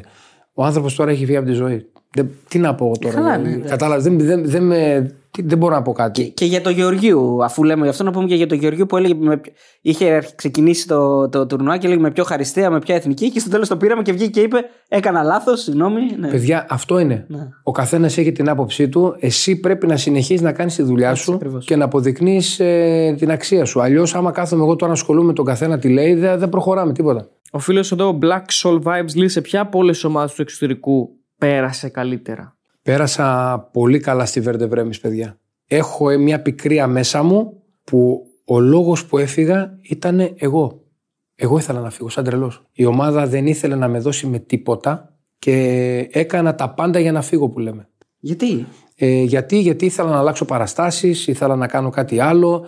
Ε, άλλαξα πάρα πολλές ομάδες. Ίσως ο λόγος να ήταν πάντα αυτός, ότι ήθελα πάντα καινούργιες ε, παραστάσεις, δεν ξέρω. Ο φίλος ο Φρεγκίδης λέει: Υπάρχουν παιδιά σε ακαδημίες του Άρη που διέκρινε. Υπήρχαν παιδιά, τα κάναμε και επαγγελματίες, αλλά τα, παι- τα- το θέμα δεν είναι τι θα διακρίνεις. Το θέμα είναι να, να τα βάλεις να παίξουν. Ε, Τα διώξα. όλους, όλους. Ακριβώς. Ακριβώς. Και άμα διώχνεις τα παιδιά σου, οι νέες γενιές λένε Α, εδώ. Γιατί να πάω εκεί. Γιατί να πάω εκεί. Ο φίλος ο Νίκ λέει: ε, Ο Αίλτον ήταν, το- ήταν τροφαντός όντως ή ήταν το σκαρί του. τέτοιο; Ήταν το σκαρί του, αλλά έτρωγε και τις, αυτά τα βραζιλιάνικα κρέατα που, που, που όλοι ξέρουμε. Α, Εντάξει, ο, ο Αίλτον. ε, Κάνιες. Πρέπει να το δείτε αυτό το μήνυμα. Ναι. Δηλαδή, ο Αίλτον μου έχει στείλει ένα πολύ ωραίο μήνυμα τώρα τελευταία. Αλήθεια, Μια που, μιλάτε. συζη- μια που, ναι, ρε, εσύ. Να πάμε να το βρούμε στη Πολύ Βραζιλία, καλή- να το Πολύ κάνουμε. καλή σχέση. Είναι στην, στη Βρέμη. Α, βίντεο είναι. Wir freuen uns auf nächstes Jahr. Cristian, Angelo, Angelo, mein, mein, Νέσολ Βαλντέ. Α, ναι, Βαλντέ. Ο Βαλντέ μια χαρά. ε, Λέει, θέλουμε να παίξουμε με τη Βέρντε Βρέμη σε εθνική ομάδα Ελλάδος. Και λέει, θέλουμε να έρθεις να παίξουμε και θα παίζω εγώ μαζί σου μπροστά και ο Βαλντέ θα είναι στον πάγκο, λέει. Τα τι προτάσεις είχε μετά το γύρο 2004, ποιες ομάδες τον προσέγγισαν; Και να βάλω και εδώ μια ερώτηση που θέλω να κάνω. Ε, είχες ποτέ πρόταση από μια ομάδα της Αθήνας; Ε, είχα, από τη- είχα από την ΑΕΚ. Είχες από την ΑΕΚ Ναι, πότε; επί ψωμιάδη. Έχω υπογράψει ήδη στη Βέρντε Βρέμη Ναι. Ε, και μετά από μια Πριν το σωρίσιο. γύρο δηλαδή. Ε, ναι, ναι, ναι, ναι, ναι. Πολύ πρωτού. Πρωτού πάω στην Βέρντε Ναι, ναι, Βρέμη. Ε, Ψωμιάδης πρόεδρος, Σε πήρε τηλέφωνο; Ζαχουδάνης πρόεδρος στον Άριο, οπότε τα βρήκαν εύκολα Ναι. οι δυο τους. Μίλησε με το Μάκη, είχες μιλήσει ποτέ; Ε, με πήρε τηλέφωνο, Αγαπούλα ναι, και κανονικά. τέτοια. όχι, όχι, δεν είπε αγαπούλα μου κτλ. Ε, μίλησε ονόματα. Ο Μάκης είμαι, μου λέει. Τέλος πάντων. Νομίζω ότι όλοι έχουν μια ιστορία με το. ναι, γι' αυτό. δεν υπάρχει, δεν υπάρχει. Ακόμα και κάποιο που δεν έχει, έχει ακούσει κάποια άλλη. Ναι, ναι. Ο Φάνης είχε πολλές βέβαια, τον είχε Και και μου λέει, σε θέλω στην ΑΕΚ. Και του λέω, Πρόεδρε, έχω υπογράψει ήδη στη Βρε- Δεν ισχύει καμιά μεταγραφή. Θα τη χαλάσω εγώ. Εντάξει, ρε, Μάκη. απίστευτος, απίστευτος. Είπαμε για την Ελλάδα, ναι, αλλά. δεν έχει ώρα, δεν έχει σύνορα. ο Μάκης. Λοιπόν, ένας φίλος, ο S Footballs, ε, λέει πώς ήταν η κόντρα με ενδεχομένως από τις καλύτερες Βραζιλίε ever το 2005 με Ροναλντίνο, Αντριάνο, Κακά και τέτοια; Τρομερή ομάδα, παιδιά. Τρομερή ομάδα. Θυμάμαι σε εκείνο, βέβαια σε εκείνο το μάτς πήγαμε τελείως απροετοίμαστοι σαν εθνική ομάδα. Το Confederation Cup είναι μια πολύ σημαντική διοργάνωση. Να παίζουν οι καλύτεροι του κόσμου. Εμείς όμως δεν είχαμε προλάβει καν να κάνουμε προετοιμασία. Οι μισοί παίχτε από εμάς ήμασταν σε πολύ κακή, κακή κατάσταση. Δεν ήμασταν έτοιμοι. Και τώρα παίζεις με μια Βραζιλία. Εγώ μάρκαρα τον Ρομπέρτο Κάρλος. Δηλαδή ήταν ε, ε, ήτανε ίσως από τις καλύτερες ομάδες που έχουμε παίξει. Θα το πω, ναι. Αντριάνο. Ναι, Αντριάνο, Κακά, Ζου, νομίζω. Ζουνί, Ζουνίνιο, Ροναλντίνιο κτλ.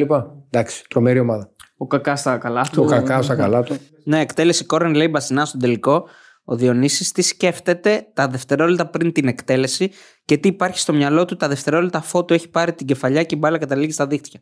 Το έργο το έχω δει 100 φορές και το έχω παίξει το σενάριο αυτό στο μυαλό μου πριν το τελικό. Δηλαδή, Έγινε. το παραμονή το βράδυ που καθόμουν στο σπίτι, πάντα θυμάμαι τα λόγια των προπονητών που έλεγε: Εάν κάτι δεν το δεις, δεν το σκεφτείς, δεν το κάνεις τέτοιο, δεν θα το ζήσεις ποτέ. Και πάντα το έκανα αυτό πριν τα μεγάλα μάτσα. Άμα παρατηρήσετε, εγώ στα μεγάλα τα μάτς έκανα πάντα καλή εμφάνιση. Ε, είχα έξτρα κίνητρο. Οπότε πάντα σκεφτόμουν ότι σε αυτό το μάτς παίζω αύριο με την Πορτογαλία, θα κάνω αυτό, θα γίνει αυτό, θα γίνει... Δηλαδή πάντα σκεφτόμουν, έβλεπα μπροστά το σενάριο. Τις περισσότερες φορές, σου πω την αλήθεια, σε αυτά τα μάτς πάντα γινόταν κάτι Που έχεις σκεφτεί. και εγώ που είχα σκεφτεί. Δηλαδή σκεφτόμουν. Σαν να το ζούσες ξανά, ναι. Ο, ο Μπάση θα κάνει λέω μια παλιά, ο Κάρα θα μου την κάνει εκεί, ο Ζαγόρ θα γίνει κάτι. Το σκεφτόμαστε ότι θα γίνει, δεν υπήρχε περίπτωση. Ε, Έχεις πει όντως ότι το Αγρίνιο δεν έχει κουλτούρα; Εκεί πέρα, παιδιά, έχει γίνει μια, όχι παρεξήγηση. Έχει ε, πραγματικά, είχα στεναχωρηθεί τόσο πολύ. Εγώ όταν πήγα στο Αγρίνιο, κατα, κα, καταρχά να πω κάτι, έχω πάρα πολλούς φίλους στο Αγρίνιο. Πηγαίνω, είχα σπίτι εξοχικό στη Λευκάδα, πήγαινα, πηγαίνω πολύ συχνά. Δηλαδή το Αγρίνιο για μένα, πρέπει να σου πω, έχω φίλους. δεν υπάρχει κάτι πιο. Αυτοί που το είχαν γράψει αυτό το, Σε συνέντευξη. δεν ήταν η συνέντευξη τώρα που μιλάμε και αυτά που λες έχουν και μια βαρύτητα. Ήταν η συνέντευξη στο χαρτί.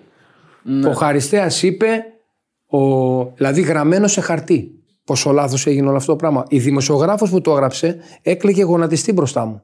Θέλω να σου πω δηλαδή ότι γίνανε εκείνη τη χρονιά πράγματα και θάματα. Σ- Αυτό σαν παίκτης, τότε είχες δώσει συνέντευξη σαν παίκτης. Είχα δώσει συνέντευξη και μου είπανε και, και, τι- και τους είπα ότι η, το Αγρίνιο είναι μία πόλη που έχει πολύ καλούς ανθρώπους, έχει πολύ καλό, έχει πολύ καλό πρόεδρο, έφτιαξε πολλά πράγματα και πρέπει να, να μπορέσουμε όλοι μαζί και οι φορείς και όλοι τέτοια Να το ανεβάσουμε να το επίπεδο. ανεβάσουμε πιο πάνω.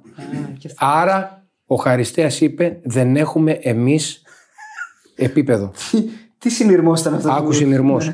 και τρελάθηκα γιατί οι άνθρωποι που ήρθαν και με βρίζανε τότε εκεί πέρα για αυτό το πράγμα κυνηγηθήκαν αργότερα γιατί ήταν. Θεωρε... ε, ε, γιατί μετά ο καθένας μπήκε στη θέση του όπως Ναι. καταλαβαίνεις. Γιατί δεν μπορείς να περιμένεις από τον Άγγελο να πει ποτέ ότι δεν έχουμε αυτό ή δεν έχουμε εκείνο. Τέλος πάντων. Αν έχεις συνειδητοποιήσει ακόμα ότι με τα δικά του γκολ, λέει ο Σοφοκλής, γράφτηκε αυτό το έπος στην ιστορία του παγκοσμίου ποδοσφαίρου, το οποίο θα μείνει ανεξίτηλο στην αιωνιότητα. Άγγελε, σε ευχαριστούμε πολύ για όσα μας προσέφερες. Το έχεις συνειδητοποιήσει καμιά... ή ακόμα κάθεσαι καμιά φορά και λες τα γκολ τα δικά μου πόσο σημαντικά είναι για το παγκόσμιο ποδόσφαιρο. Γιατί νομίζω ότι αυτό που κατάφερε η Ελλάδα δύσκολα θα το ξανακαταφέρει μια έτσι, τόσο μικρή ποδοσφαιρικά δύναμη. Κάνω μιλίες στα παιδιά και μιλάω για, το, για την επίτευξη στόχων, συνεργασίας, επιτυχίας γιατί εμείς αποδοκοποιήσαμε λίγο την επιτυχία εκείνα τα παιδιά το πώς, πώς μπορείς να φτάσεις σε αυτή την επιτυχία δεν είναι τυχαίο δηλαδή υπάρχει τρόπος και έχω συνειδητοποιήσει μάλιστα πολύ καλά το τι είχαμε πετύχει τότε και πλέον ε, γι' αυτό και έχει ανεβεί τόσο πολύ και η αυτοεκτίμηση που έχω σε μένα, αλλά και η εκτίμηση που έχω σε όλα αυτά τα παιδιά και στους 23 μας και στους προπονητές, που μπορέσαμε, χωρίς να ξέρουμε τότε, να κάνουμε ένα πράγμα το οποίο ε, ήταν τελικά έτσι πως το κάναμε σωστό.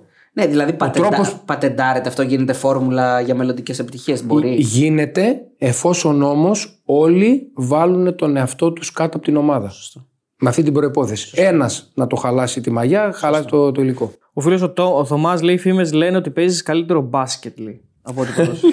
Με είδε προχθές με το, μάλλον με το βιντεάκι που κάναμε με τον Μπουρούση και με τον Γιανούλη και με τον Μπάνε Πρέλεβιτ. Α, ναι, ναι. Εκεί πήγα πρώτη φορά να παίξω το 17, με καλέσαν οι Διαμαντίδης, αυτά τα παιδιά τσαρτσαρί να παίξουμε για ένα φιλανθρωπικό. Καλά, οι μπασκετβολίστε παιδιά έχουν πολύ γέλιο, έτσι. Μπασκετμπολιστέ. Ναι. Έχουν πολύ γέλιο. Είναι δηλαδή. ε, Έχουν πολύ ωραίοι τύποι. Έχουμε τον Μπόγρι κάθε Παρασκευή εδώ. Ναι, είναι, έχουν, το έχουμε ε, νιώσει. είναι, πολύ, κα- είναι πολύ καλά παιδιά. Τους πάω πάρα πολύ γενικότερα. Και κόλλησα με κάποιους από αυτούς και παίζουμε μπασκετάκι πολύ συχνά. Σε ποια πόλη στην καριέρα σου λέει πέρασες πιο ωραία, Βρέμι ή Κεζελκύρχεν. Α, το Κιζερκύρχεν. Εντα- από αυτές τις δύο, σίγουρα περισσότερο στην, ε, στη Βρέμη, γιατί ίσα και περισσότερα χρόνια. Ε, εγώ δεν έχω άλλη εδώ στο YouTube. Ε, έχω μία δικιά μου όμως, δύο δικές μου βασικά. Μία είναι ότι η λέξη που σε χαρακτηρίζει είναι ισορροπία γενικά στη ζωή σου, από ό,τι έχω καταλάβει. Η- Το λέει πολύ και ο Λουτσέσκου αυτό. Balance. Κοίταξε να δεις, εγώ βαδίζω σε ισορροπία, αλλά η λέξη που με αντικατοπτρίζει 100% είναι η, α- η μ, ανάσταση, η αναγέννηση.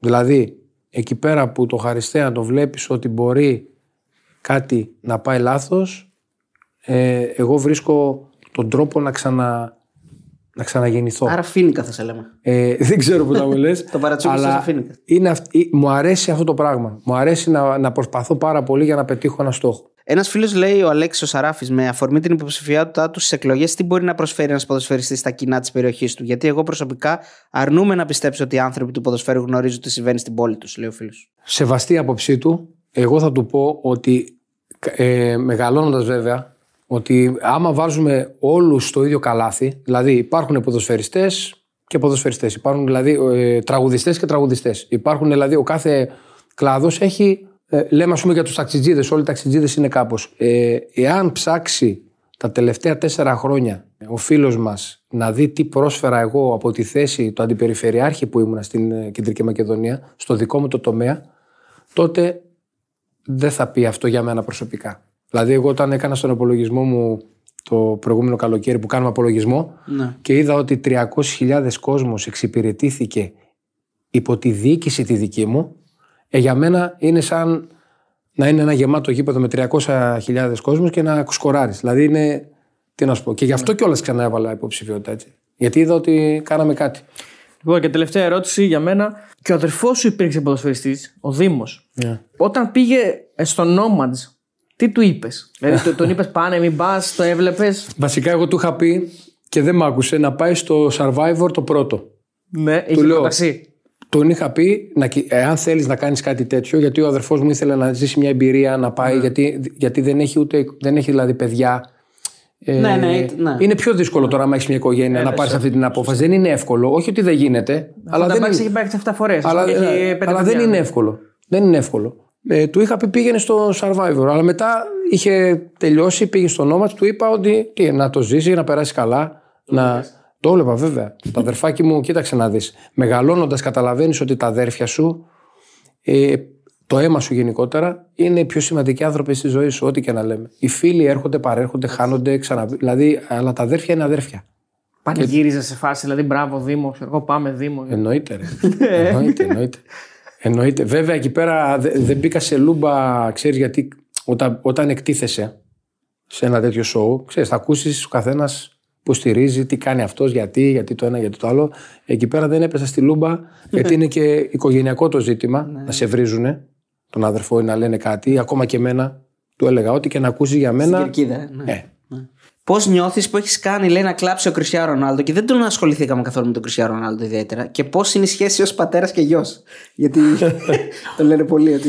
Κοίταξε, εγώ το, εγώ, εγώ το συμβούλεψα να πάει στη Σαουδική Αραβία να κλείσει την καριέρα του, γιατί έτσι και εγώ έκανα λοιπόν. έτσι. Α, Αυτό είναι χαριτολογώντα. Καταλάβατε τότε σε Κριστια- αυτό το τουρνουά ότι θα έκανε μεγάλη καριέρα; Παιδιά, ο Ρονάλντο είναι φαινόμενο. Ο Ρονάλντο είναι ένας παίχτης που άλλαξε τα δεδομένα. Όπως και ο Μέση, έτσι και ο Ρονάλντο. Είναι game changers. Ε, οι καλύτεροι ποδοσφαιριστές στον κόσμο για μένα είναι αυτοί που μπορεί να έχεις, ας πούμε, τώρα βλέπεις τον Εμπαπέ. Άμα δεν παίξεις στην Παρή, βλέπεις μια καλή ομάδα. Άμα παίζει ο Εμπαπέ, βλέπεις μια ξεχωριστή ομάδα. Δηλαδή το Μουντιάλ το πήρε σχεδόν μόνο στο Μέση. Σχεδόν. Και θα το έπαιρνε και σχεδόν μόνο στο Εμπαπέ. Γιατί στις δύσκολες στιγμές, εκεί που δεν γινόταν φίλο και λέγαν όλοι πάει. Άκουγα κάποιους που παίζανε και στοίχημα, πάει από εδώ και από εκεί, δεν κερδίσουμε τίποτα. Ο Μέση έκανε το κάτι παραπάνω. Άρα, άρα για μένα ο Ρονάλντο είναι Όταν ακούω δηλαδή Ρονάλντο ή Μέση, Ρονάλντο ή Μέση, και οι δύο είναι άψογοι οι καλύτεροι όλων των εποχών στη δικιά μου την εποχή. Τώρα παλιότερα, οι παλιότεροι θα πούνε τον ε, Μαραντόνα και τον Μπελέ. Και οι νεότεροι τι να πούνε τώρα, Χάλαντ, Παπέ, ή δεν έχουμε. Ε, κοίταξε να δεις. Γιατί τώρα πάει προς το επιθετικούς. Δεν έχουμε πιο πολύ χαφ. Παλιά είχαμε τα χαφ. Δεν, είχαμε, Εντάξει, ο δεν, Ρονάλντο. έχουμε, δεν έχουμε πολλά χάφη, η αλήθεια είναι σε αυτό το επίπεδο. Αλλά θα πω ότι ο Χάλαντ και ο Εμπαπέ, δηλαδή ο Εμπαπέ θέλω να τον δω στη Ρεάλ Μαδρίτης, θέλω, γιατί εκεί ο Εμπαπέ θα καθιερωθεί ως ο καλύτερος εποχής του. Δυστυχώς η Παρή δεν είναι Ρεάλ Μαδρίτης. Δεν είναι ούτε Μπάγερ Μονάχου, δεν είναι ούτε Μπαρτσελώνα, δεν είναι ούτε καν Λίβερπουλ. Κατάλαβες τι να σου πω. Δηλαδή δεν έχει αυτή τη... Δεν είναι... Και μια που είπαμε για το Μέση, να πούμε ότι δεν τον πληγώσαμε αυτό σε αντίθεση με τον Κριστιανό Ρονάλντο που τον βρήκαμε το 2010. Μας πλήγωσε αυτός. Αλλά μας έχει πει και ο Κάρα έτσι ωραίες ιστορίες που ήταν και ο Μαραντόνα τότε προπονητής της Αργεντινής. Πώς το έζησες εσύ αυτό; Δεν έπαιξε τόσο πολύ εκείνη το. Όχι, και έπαιξα μόνο το πρώτο παιχνίδι. ε, ο Μέση, παιδιά, τον έπαιξα ένα φιλικό το 2005 όταν πήγα στον Άγιαξ. Και παίξαμε την Παρσελώνα. Άμα τα βάλετε κάτω πάλι, γιατί εγώ λέω ιστορίες από πολύ παλιά, ο Μέση τότε το 5 Πέντε είναι μικρός. είναι μικρός. Και μπαίνει στο δεύτερο. μη- Έχω πάθει δύο φορές πλάκα στη ζωή μου, σαν ποδοσφαιριστής. Μία με το Μέση και μία με τον Άιρε Ρόμπεν. Σε φιλικά παιχνίδια. Βλέπω το Μέση και λέω αυτός ο παίχτης δεν είναι φαινόμενο. Δεν, δεν- δεν μπορείς να το διανοηθείς ο τρόπος που ένα 19χρονο, 18χρονο, πόσο ήταν τότε. Ε, δηλαδή λες και έπαιζε σαν 35 αλλά με τη, την όρεξη ταχύτητα του 18χρονου. Και ο Άρε Ρόμπεν το ίδιο, όταν τον είδα ε, με τη Βέρντε Βρέμι σε ένα φιλικό που κάναμε μια, την, Ολλα- που έπαιζε στην PSV, νομίζω έπαιζε τότε. Όπου βλέπουμε αυτόν τον παίκτη και λέμε τι κάνει αυτός, ποιος είναι αυτός. Δηλαδή φαινόμενα. Σε εκείνη τη διοργάνωση κάναμε και, το... και την πρώτη μας νίκη σε Μουντιάλ, έτσι. Ναι. Με, τη... με την Ιγυρία. Και σε εκείνη την ε, διοργάνωση ο, ο Σοκράτης Παπασταθόπουλος ξεκίνησε η καριέρα του γιατί έπιασε τον Λιονέλ Μέση και τον πήγε πάρα πολύ καλά. Μάλλον του Μάν τον είχε. ε. Θέλω να πω δηλαδή τίποτα δεν είναι τυχαίο. Α, Ο Μέση είναι άνθρωπος που, μπορείς, που μπορεί να αλλάξει γύρω του όλο το τοπίο. Πήγε στην Αμερική, βλέπετε τι γίνεται. Πήγε ο άλλος στην Σαουδική Αραβία, βλέπετε τι γίνεται. Αυτοί οι άνθρωποι πρέπει να έχουν τον απόλυτο σεβασμό όχι μόνο από εμάς που είμαστε ποδοσφαιριστές, αλλά από το- και από τον κόσμο, γιατί δεν θα, ξα- θα, θα το δούμε πόσο θα μας λείψουν αργότερα. Ναι. Ισχύει. Ωραία. Να το Ευχαριστούμε πάρα πολύ. Ελπίζουμε να πέρασε καλά, να το φανταζόσουν έτσι που μας έβλεπε. Παιδιά, ε, εγώ σας παρακολουθώ, κάνετε πολύ ωραία πράγματα και Ευχαριστούμε. ένιωσα πολύ άνετα για να πούμε πράγματα και να μιλήσουμε προς τα έξω στον κόσμο. Ε, να πω ότι το κοινό που σας παρακολουθεί ότι ε, είστε δύο εξαιρετικά παιδιά. Αυτό είναι επίσης που θέλω να πω. Να το πει στον Κατσούρα αυτό, γιατί πολλές φορές μας κράζει. Ο Κατσούρη δεν είναι ευχαριστημένο. Ο Κατσούρη τίποτα, γενικότερα ναι. είναι δύσκολος σε σε αυτά. Δύσκολος, πράγματα. ναι. Τον Ε, έχω, κάτι, έχουμε βρει τα ρε, κουμπιά του, αλλά ναι, ακόμα ναι. ψάχνουμε. Αλλά είναι αληθινός ο Κατσούρο, οπότε. Είναι, ρε. Ήταν γκρινιάρης ο Κατσούρο, ήταν ο γκρινιάρης έτσι στην εθνική. Ο Κατσούρο, ο Κατσούρη είναι αυτό που βλέπετε, ρε παιδιά. Ναι. Έτσι, μια ζωή έτσι ήταν. δηλαδή, ε, δεν, δεν ξέρω πόσες ώρες κοιμάται, δεν ξέρω τι κάνει. Είναι σε μια υπερένταση όλη την ώρα. Είναι αυθόρμητος, είναι... είναι- Όλα αυτά τα παιδιά, επιτρέψτε μου την, έκ- την έκφραση, γαμάτα παιδιά όλα. Δηλαδή, παιδιά που χαίρεσαι να είστε φίλοι. Είμαι, είναι τιμή μου να λέω ότι είναι φίλος μου ο Κατσούρ, ο Κάρα, ε, ο Ζαγόρ, ο Μπάση, αυτά τα παιδιά. Είναι τιμή μου και χαρά μου γιατί είναι, είναι αυτό που βλέπετε. Δεν είναι τίποτα. Δεν φοράει κανένας από εμάς προσωπείο ε, μάσκα, να το πω έτσι, υποκριτικής. Αν αγαπάει, κράζει νομίζω ο Κατσούρ. Ναι, ναι. Έτσι Έτσι. μας έχει και εμάς. Ναι. Γιατί είναι στο γκάζι όλη την ώρα. Καλό λόγο δεν ακούς ποτέ. Δεν είναι μόνο γκάζι. Επειδή αυτή την ερώτηση την έχουμε κάνει και σε άλλα παιδιά και επειδή κάνουμε και συνέντευξη στον Άκη το Ζήκο, αδικήθηκαν κάποια παιδιά τότε με τις αποφάσεις του, του Ρεχάγκελ που δεν τους πήρε; Δηλαδή Λίμπε, Ζήκο, Στολτίδης. Ενός ηγέτη το μεγαλύτερο προτέρημα ποιο είναι; Να παίρνει και αποφάσεις που θα στεναχωρούν. Αυτό, αλλά να μην αλλάξει ποτέ Ναι. τη φιλοσοφία του. Για κανένα και για τίποτα.